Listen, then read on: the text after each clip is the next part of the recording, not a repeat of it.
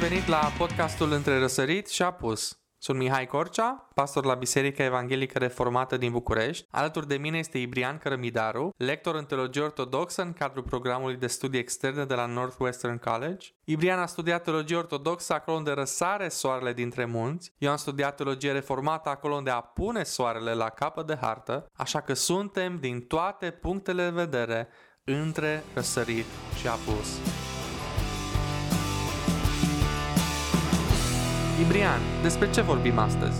Tema întâlnirii noastre de astăzi va consta în a răspunde la întrebarea dacă trebuie biserica să se angajeze în demersuri care vizează modificarea politicilor publice. Ne întrebăm dacă este cumva misiunea creștinilor să transforme societatea prin niște legi elaborate cumva din perspectiva valorilor creștine. Am citit recent despre propunerea legislativă privind interzicerea predării studiilor de gen în toate unitățile de învățământ din uh, România, cel puțin cele de stat, o, o cenzură destul de universală pentru țara noastră. Legea a fost votată, a fost trimisă la președinte care refuză să o promulge și din acest motiv există foarte multe discuții în societatea românească. Deși eu nu sunt de acord cu ideologia de gen. În același timp, cred că este important să apărăm libertatea de exprimare și libertatea academică. Nu cred că cenzura este soluția. Ca societate, cred că trebuie să ne maturizăm și să învățăm să apărăm drepturile celor cu care nu suntem de acord. Uh, Ibrian poate ți aduce aminte de citatul acela al lui Martin Niemöller, care spunea că la instalarea nazismului din Germania, naziștii au venit să ia pe socialiști și el n-a zis nimic că nu era socialist, apoi au venit să ia pe evrei și el n-a zis nimic că nu era evreu, apoi au venit să ia pe catolici și el nu a zis nimic pentru că nu era catolic și apoi când au venit naziștii să-l ia pe el, n-a mai rămas nimeni ca să spună ceva sau să-l apere. Privind la ce se întâmplă în jurul nostru, dacă sub presiunea BOR azi unii politicieni îi cenzurează pe cei ce susțin filozofia de gen, ce împiedică pe aceiași politicieni să cenzureze altceva mâine dacă BOR-ul se supără pe altceva. Pe de altă parte, dacă ideologia de gen este o idee falsă care duce la păcat, lucru cu care sunt de acord, ce se întâmplă cu celelalte păcate?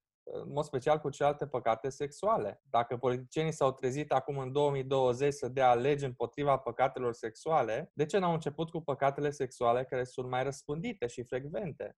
Cum ar fi pornografia, concubinajul, adulterul, divorțul. Această tentativă de emitere a unei legi care condamnă un singur păcat sexual, ignorându-le pe cele mai multe, ne arată că avem de a face cu un război cultural țarnic. Există cumva o dublă măsură în faptul că de obicei oamenii creștini sau nu nu par deloc deranjați de faptul că Ministerul Învățământului sau Guvernul au abilitatea sau prerogativa să scrie curiculele diverselor discipline.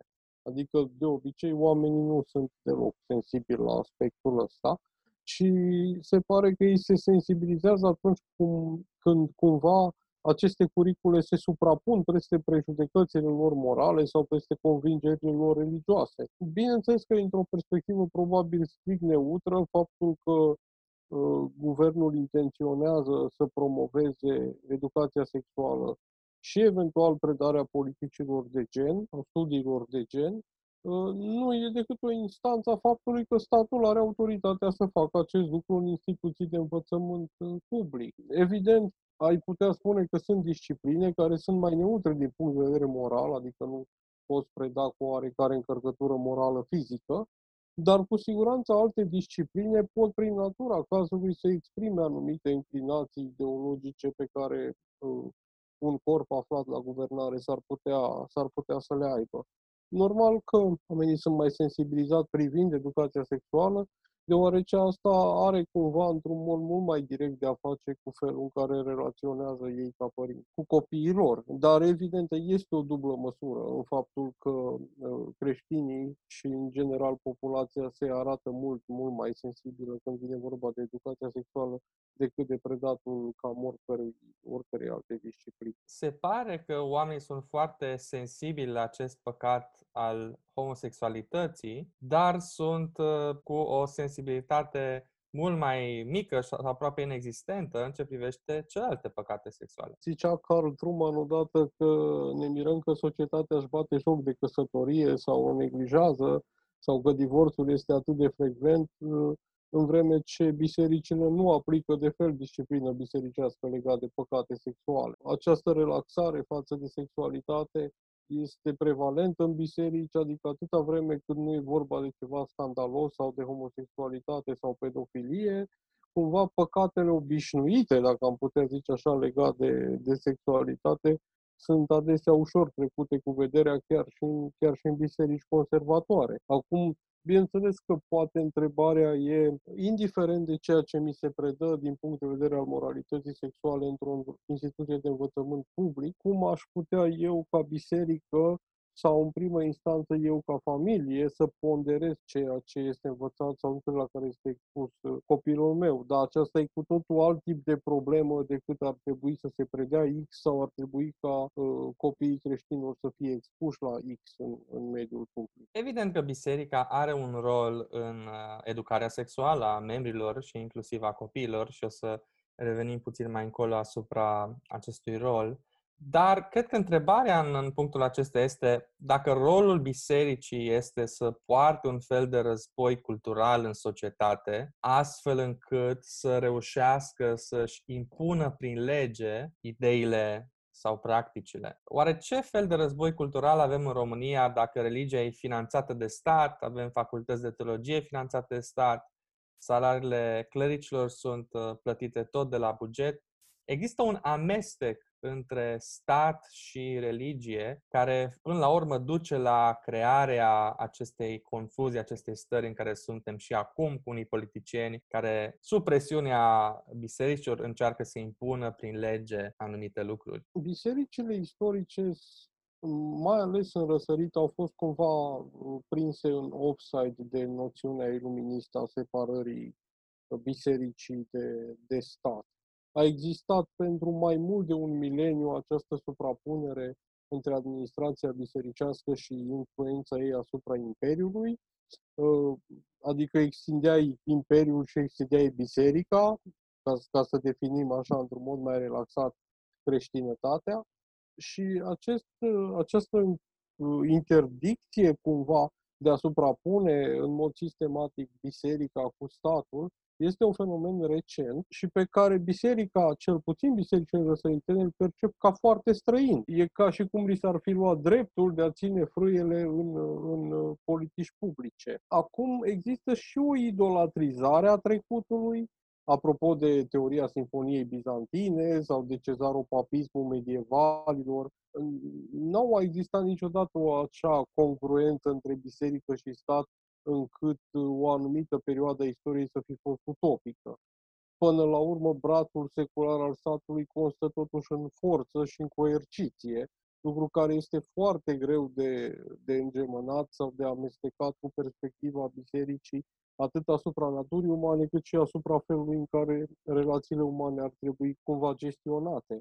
Ce se întâmplă, în schimb, e că, într-adevăr, avem mereu relicvele astea a, a iluziei unei sinfonii bizantine care dacă ne-am străduit suficient de mult, dacă am fi majoritari într-o populație și am influențat suficient de mult legislația, cumva statul s-ar încreștina prin, prin acest uh, tip de demers. În tot cazul, apropo de aspectele enumerate de tine, statul a rămas profund îngemânat uh, cu biserica în România nu poți să ai o voce profetică ca biserică atâta vreme cât statul îți plătește salariile, cât statul îți finanțează unități de învățământ și asta uh, aproape indiferent de denominație, adică nu e, nu e doar un drept de care se bucură religia majoritară. În, în aceeași măsură cauți mereu, apropo de unități de învățământ, cauți mereu de fapt autoritatea și acreditarea statului ca să-ți desfășori activitatea. Adică e foarte greu să separe agendele celor, celor două tipuri de instituții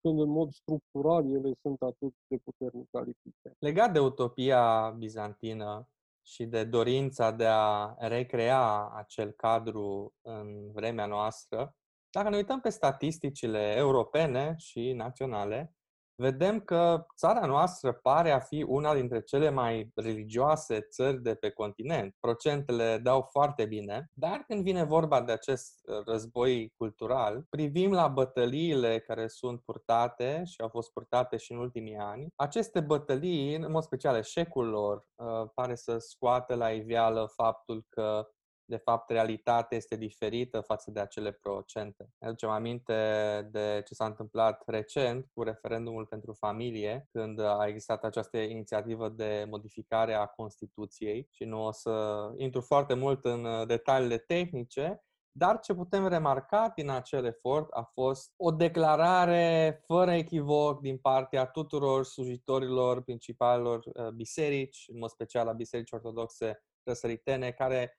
îi chemau pe credincioși să vină la vot, să voteze într-un anume fel. Și rezultatul a fost undeva la 20%. Nu vreau să discut prea mult dacă era o inițiativă bună, dacă era necesară sau nu, dar privind la acest rezultat, la acest eșec, arată nivelul de devotament al românilor față de biserică și ruptura care există între biserică și români. Undeva la 20% au ascultat de ce le-a spus biserica. Și acest 20%, bineînțeles că include mediul rural. Dacă biserica insistă, slujitorii care au autoritate spirituală asupra ta și pe care îi crezi și pe care îi urmezi, insistă să faci ceva, și tu acționezi împotrivă, asta dovedește lipsa devotamentului față de biserică. Cred că în, în eșecul acestei bătălii pierdute, mulți s-au trezit la realitate. Rezultatele referendumului au oferit cumva niște indicii atât clerului cât și politicienilor pe care cu siguranță ei nu le-au ratat. În primul rând s-a văzut într-adevăr distanța aceasta între cler, fie ei preoți, predicatori, episcopi, și, și membrii congregațiilor lor.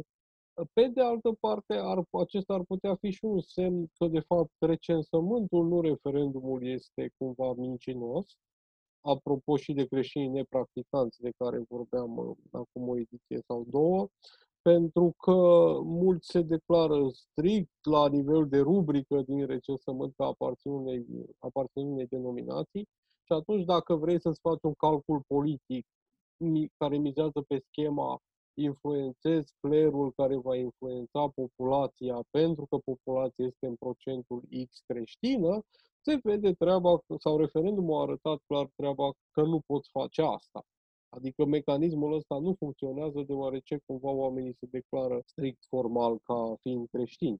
Un alt indiciu, dar care cu siguranță nu le-a scăpat uh, politicienilor, este că nu mai e așa eficient și nici util să folosești clerul ca instrument politic. Adică dacă până la urmă, chiar și într-o chestiune care avea oarece suport popular, precum definirea căsătoriei, nu reușești să strângi o majoritate, înseamnă că biserica nu poate, să, nu poate să-ți aducă un asemenea bazin de votanți pe cât uh, ai fi presupus sau pe cât probabil unii, unii ierarhi ar fi, și, ar fi și pretinți. Ce se mai vede în demersurile de tipul referendumului e că în războiul cultural distincțiile denominaționale sunt absolut indiferente. Adică în chestiuni de politici publice, exact cum se întâmplă și peste ocean, bisericile tradiționale uh, au o mare măsură de teren comun de politici publice sau de așa zise valori morale creștine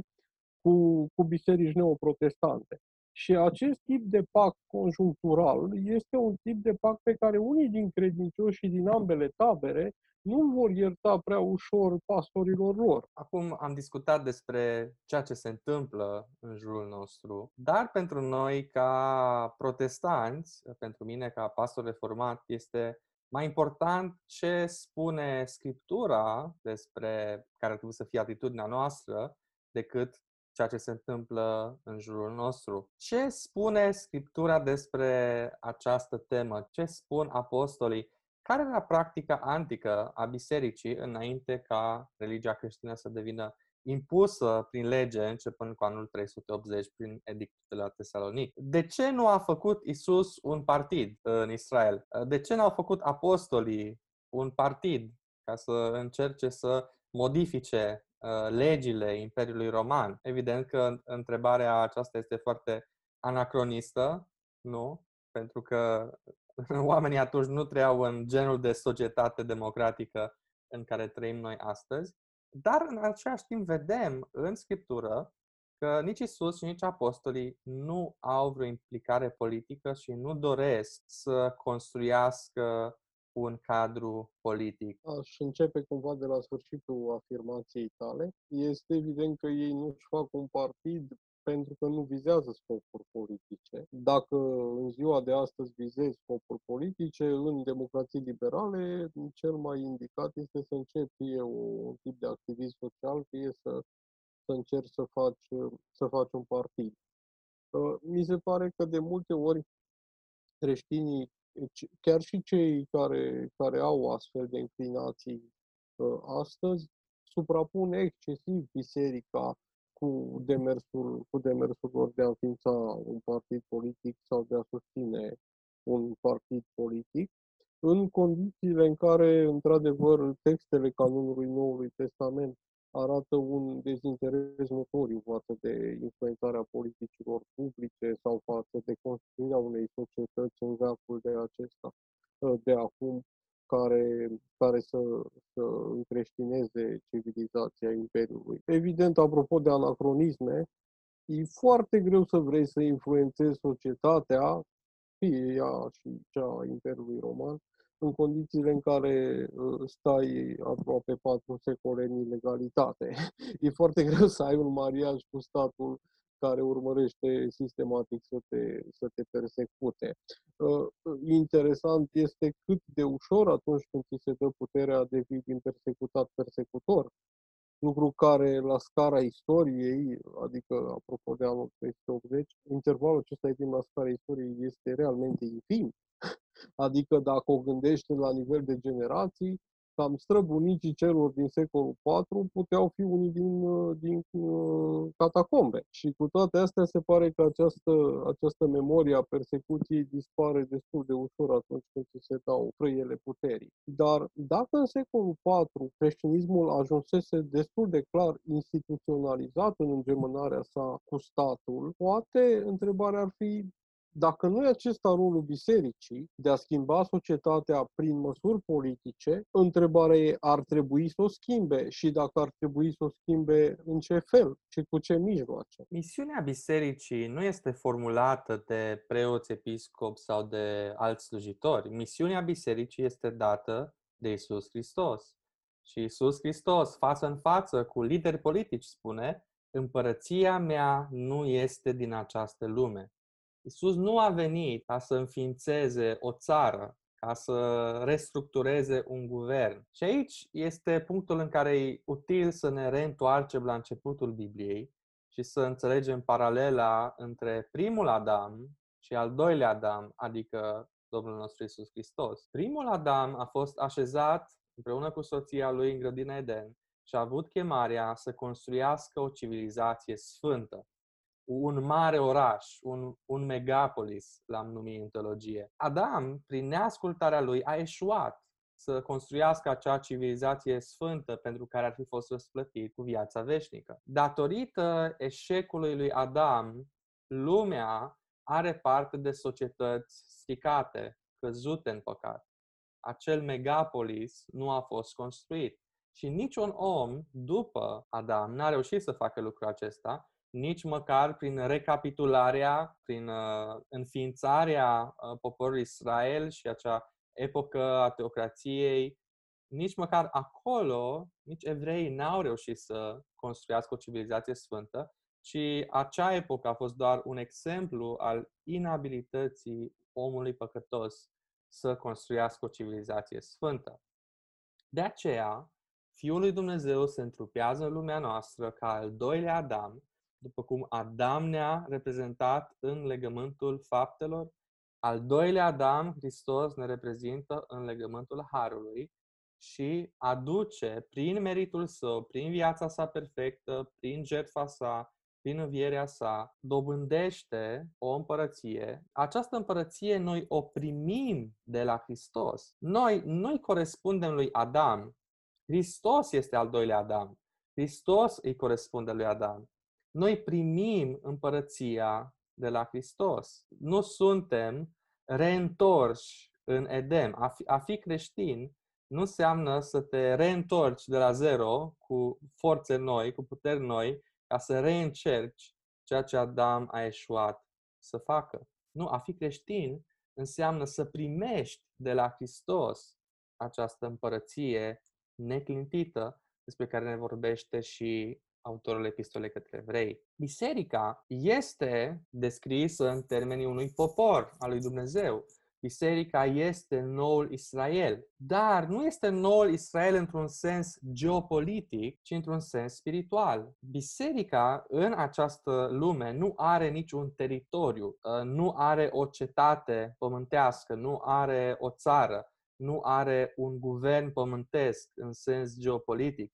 Ceea ce vedem în Noul Testament este că guvernele acestei lumi, guvernele laice, preiau rolul emiterii și impunerii legilor civile. Vedem lucrul acesta în Roman 13, unde nu biserica primește rolul să pedepsească răul, cum biserica avea rolul acesta în Vechiul Testament, ci guvernele existente. Iar la vremea aceea, când s-a scris Roman 13, cel mai probabil împărat în Roma era Nero. Cadrul societății de astăzi nu este legământul mozaic. Aceasta este una dintre erorile medievale, încercarea de a copia teocrația mozaică sau de a recrea ceva asemănător. Nu. Cadrul nostru este un legământ mai vechi pe care Dumnezeu l-a făcut cu noi, un cadru natural, un cadru al unei culturi comune, în care, la fel cum în acea lume, Noe a reprezentat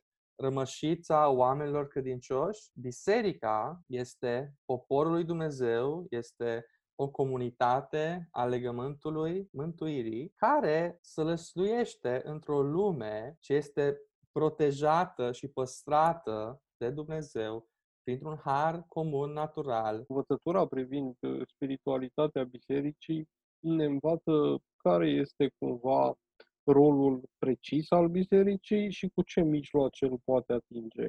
Mijloacele bisericii rămân administrarea sacramentelor și predicarea cuvântului și scopul a, a utilizării acestui tip de mijloace este aproximarea și pregătirea unei societăți spiritualizate, dar care nu ne este promisă de această parte a celei de-a doua veniri. Dacă cumva biserica încearcă să clădească printr-un efort moral continuu sau să pregătească această societate spiritualizată înainte de, înainte de cea de-a doua venire, ea face cumva întreaga escatologie inutilă. Cred că există și o foarte mare ironie, faptul că mulți din mediul neoprotestant încearcă să transforme societatea acum, în vreme ce escatologia lor este catastrofistă. Adică ei presupun teologic că lucrurile vor merge din ce în ce mai rău, din punct de vedere al statutului lor în societate drept creștini, dar cu toate astea cred că eforturile lor politice ar putea fi cumva încununate cu succes și societatea va reflecta într-o mai mare măsură un comportament creștin uh, ideal. Biserica nu poate fi suprapusă cu statul ca intenție de a legifera în, în zona civilă. Am putea probabil spune că creștinătatea ca idee a fost o idee proastă. Bineînțeles că e foarte greu să-ți imaginezi cum ar fi arătat lucrurile altfel. Pentru că nu, nu puteai, nu, apropo de anacronism, nu puteai să ai un iluminism în secolul IV. Iluminismul este într-un sens sau altul și fiul uh, creștinătății sau, sau cumva mediat de reformă și de, și de renaștere. Dar uh, creș- ideea de creștinătate ne-a lăsat nouă moștenirea aceasta a faptului că trebuie să luptăm mereu pe frontul cultural, ca nu cumva un alt tip de influențe culturale să acapareze uh, societatea și ca și cum aceasta ar fi misiunea bisericii. Deci, în vreme ce biserica nu poate să aibă acest rol de mediator al legii civile, întrebarea este atunci în calitatea mea de creștin, mă pot implica în politică și dacă m-aș implica în politică, oare ce ar trebui să fiu, ce ar trebui să fac? Aș putea fi un creștin comunist? Aș putea fi un creștin militant pentru drepturile minorităților? cam pe ce temeiuri aș milita pentru politici publice sau mi-ar fi cumva îngăduit să, să o fac. Atunci când un creștin se implică în politică, trebuie să fie conștient de distincțiile care există între biserică și stat, între cultul creștin și cultura societății, să-și dea seama că biserica nu are misiunea să guverneze societatea sau să creeze raiul pe pământ. Creștinul care are vocația să lucreze ca și politician trebuie să-și înțeleagă acea vocație într-un cadru cultural, natural, chiar dacă el personal aderă la valori creștine. Misiunea bisericii nu este dresarea celor care nu cred, ci aducerea Evangheliei pentru reconcilierea păcătoșilor cu Dumnezeu. Și în acest punct de vedere, politicianul creștin trebuie să urmeze principiile biblice pe care le avem despre stat. Vedem rolul statului în a pedepsi răul, în a păstra libertatea oamenilor, așa cum l-avem descris și în Romani 13. Rolul politicianului creștin nu este dedus din rolul bisericii în această lume ci trebuie să-și înțeleagă vocația în contextul statului. Educația sexuală, despre care vorbeam și la începutul discuției noastre, o să existe în cultură. Fie că e vorba de o educație formală în școli, sau de o educație populară în filme, în muzică, în tot ceea ce ne înconjoară. Întotdeauna o să existe educație sexuală în jur. Educația sexuală creștină niciodată nu o să fie făcută de cultură. Cultura este pervertită de păcat. Cultura nu este biserica. De aceea, un politician creștin care se implică în astfel de proiecte trebuie să înțeleagă faptul că educația sexuală creștină este responsabilitatea bisericii și a părinților. Este un lucru important pe care trebuie să-l înțeleagă și biserica și părinții că se dau legi sau nu se dau legi, de un fel sau de altul. Lucrul acesta este irelevant pentru biserică. Biserica este chemată la aceeași slujire la aceeași instruire, indiferent de ceea ce se întâmplă în jur. Copilul din familia necredincioasă o să aibă parte de educație sexuală pervertită de cultură, cu sau fără legea aceasta. Copilul credincioșilor, copilul creștin, o să aibă parte de o educație creștină în biserică, și în familie, indiferent de ce se întâmplă la școală sau în cultură. Soluția nu este să cenzurăm filozofii sau ideologii prin lege. Soluția nu este să impunem astfel de restricții și să încercăm să dresăm religios o societate care nu crede în Hristos, soluția este să ne facem treaba ca biserică și ca familie. Dacă biserica își face treaba ei și își catehizează copiii, mesajul culturii din jur este irrelevant. Și dacă arunci mingea în teritoriul familiei și al bisericii, dacă eu, fiind un luptător în linia întâi al războiului cultural, o să spun acesta e doar începutul, în cele din urmă statul sau forțele de stânga ne vor interzice cu totul subiectele pe care le putem aborda cu tânăra generație sau nu le vor interzice ca subiecte, dar vom avea o agendă pe care, pe care va trebui să o urmăm. Oare de ce nu ar fi în acest caz o izolare totală de societate soluția? Acum câțiva ani, cartelul Bob Dreher, The Benedict Option, a avut succes nu doar în rândul unor membri ai bisericilor tradiționale care se vedeau brusc într-o societate post-constantiniană din care trebuie să fugi, dar și în rândul uh, unor grupări evanghelice din Statele Unite. Uh, succesul acesta e întâmplător doar dacă nu ești atent la felul în care anumite practici idei au, uh, s-au dezvoltat în, în Occident deoarece există diverse studii care, de exemplu, chiar îi compară pe anabaptiști prin lipsa lor sau lipsa lor de apetit pentru implicarea socială cu călugării franciscani. Opțiunea benedictină este în mod natural uh, atractivă pentru uh, organizațiile sau denominațiile care oricum aveau o aversiune puternică față de implicarea socială sau politică.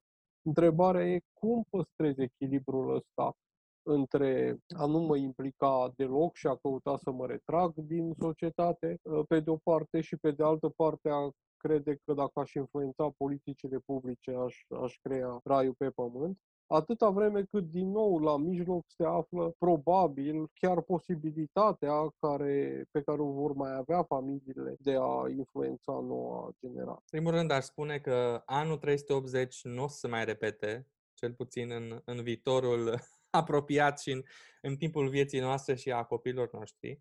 Uh, societatea merge într-o altă direcție. În același timp, trebuie să înțelegem care este chemarea noastră ca și creștini în această lume, de a fi o mărturie, de a fi o lumină, de a contribui la binele societății, de a ne arăta dragostea față de semenii noștri prin munca noastră, fie că ești uh, bucătar sau ești șofer sau ești inginer, orice muncă faci în societate este un mod prin care îți arăți dragostea față de semeni și este o muncă ce e folosită de Dumnezeu ca să uh, se îngrijească de oameni din jur, să ofere pâinea cea de toate zilele pentru cei din jurul nostru.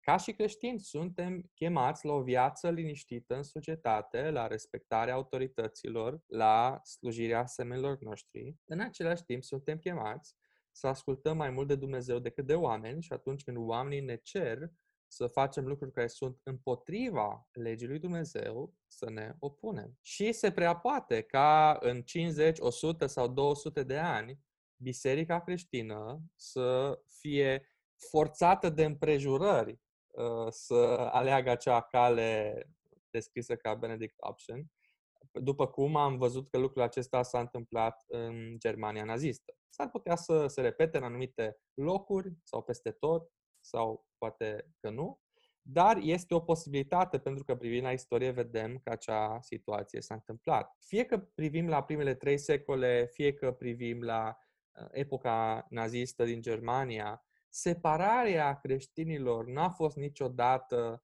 determinată de un principiu și de dorința de a fi îndepărtați de societate. Întotdeauna este o stare de fapt, este, este un refugiu pe care creștinii îl găsesc în subterană atunci când sunt persecutați. Și cred că în, în privința aceasta este foarte util un pasaj pe care îl avem din acea scriere din jurul anului 150, acea scriere Ad Diognetum, care probabil a fost scrisă de Policarp, în care se discută despre această relație între creștini și societate ostilă și mi se spune în acel text din anul 150, creștinii nu se disting de restul omenirii prin țara, limba sau obiceiurile lor. Căci nicăieri nu trăiesc în orașele lor, nu vorbesc un dialect neobișnuit, nu au un stil de viață excentric. Această învățătură a lor nu a fost descoperită prin gândirea oamenilor și nu promovează o ideologie umană. Ei trăiesc atât în orașe grecești cât și în orașe barbare. După cum i-a fost dat fiecăruia și urmează obiceiurile locului în ce privește îmbrăcămintea, rana și alte aspecte ale vieții. Dar în același timp dovedesc că au o apartenență neobișnuită.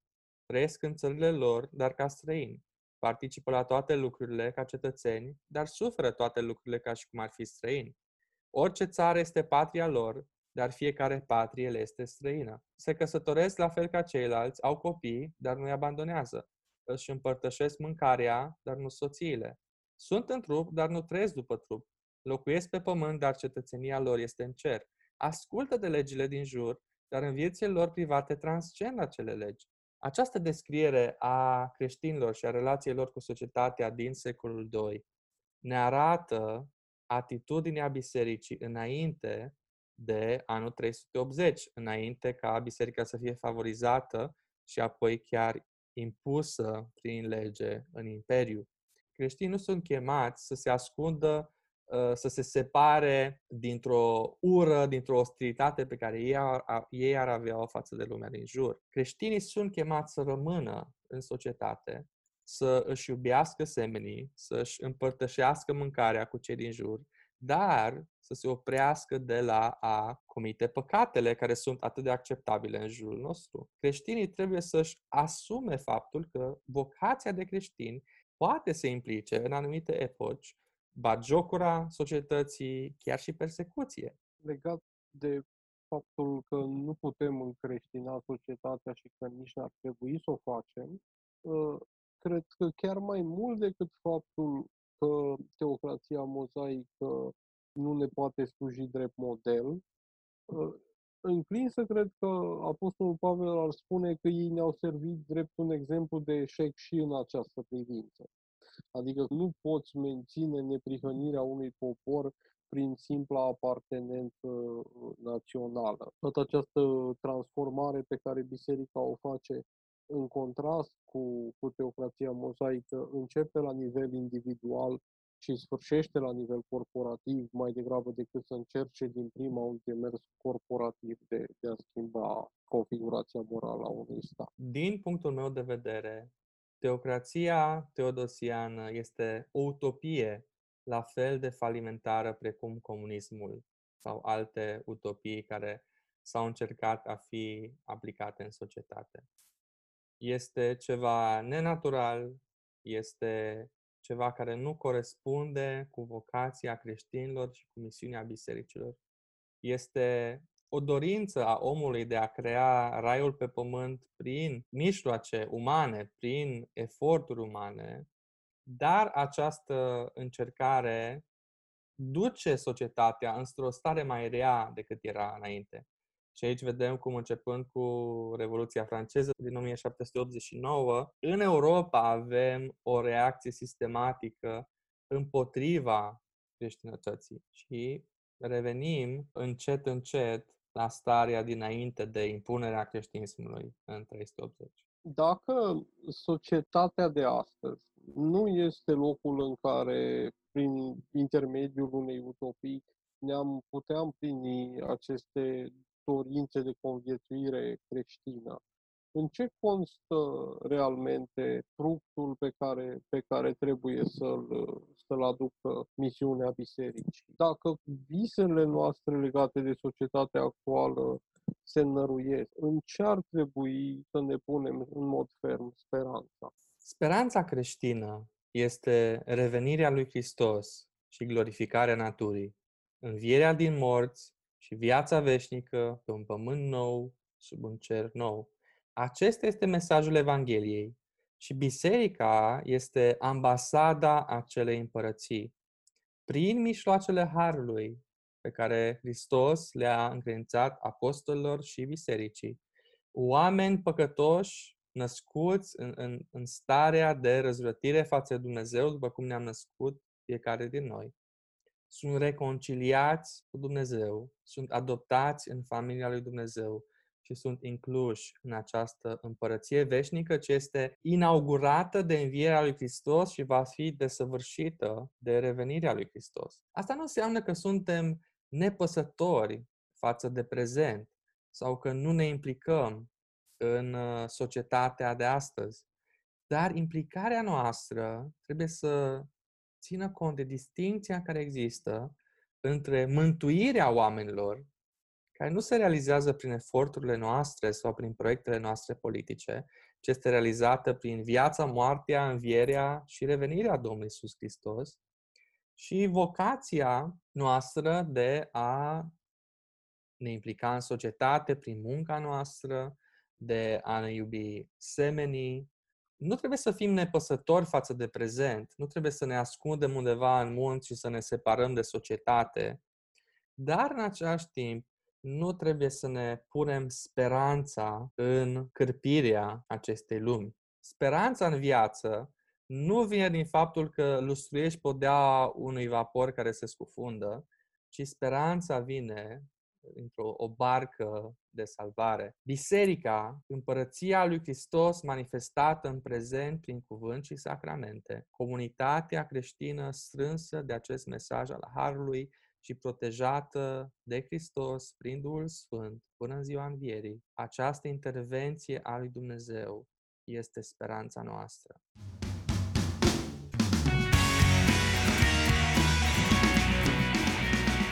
Vă mulțumim că ați ascultat podcastul de astăzi. Vinerea viitoare ne continuăm călătoria între răsărit și apus.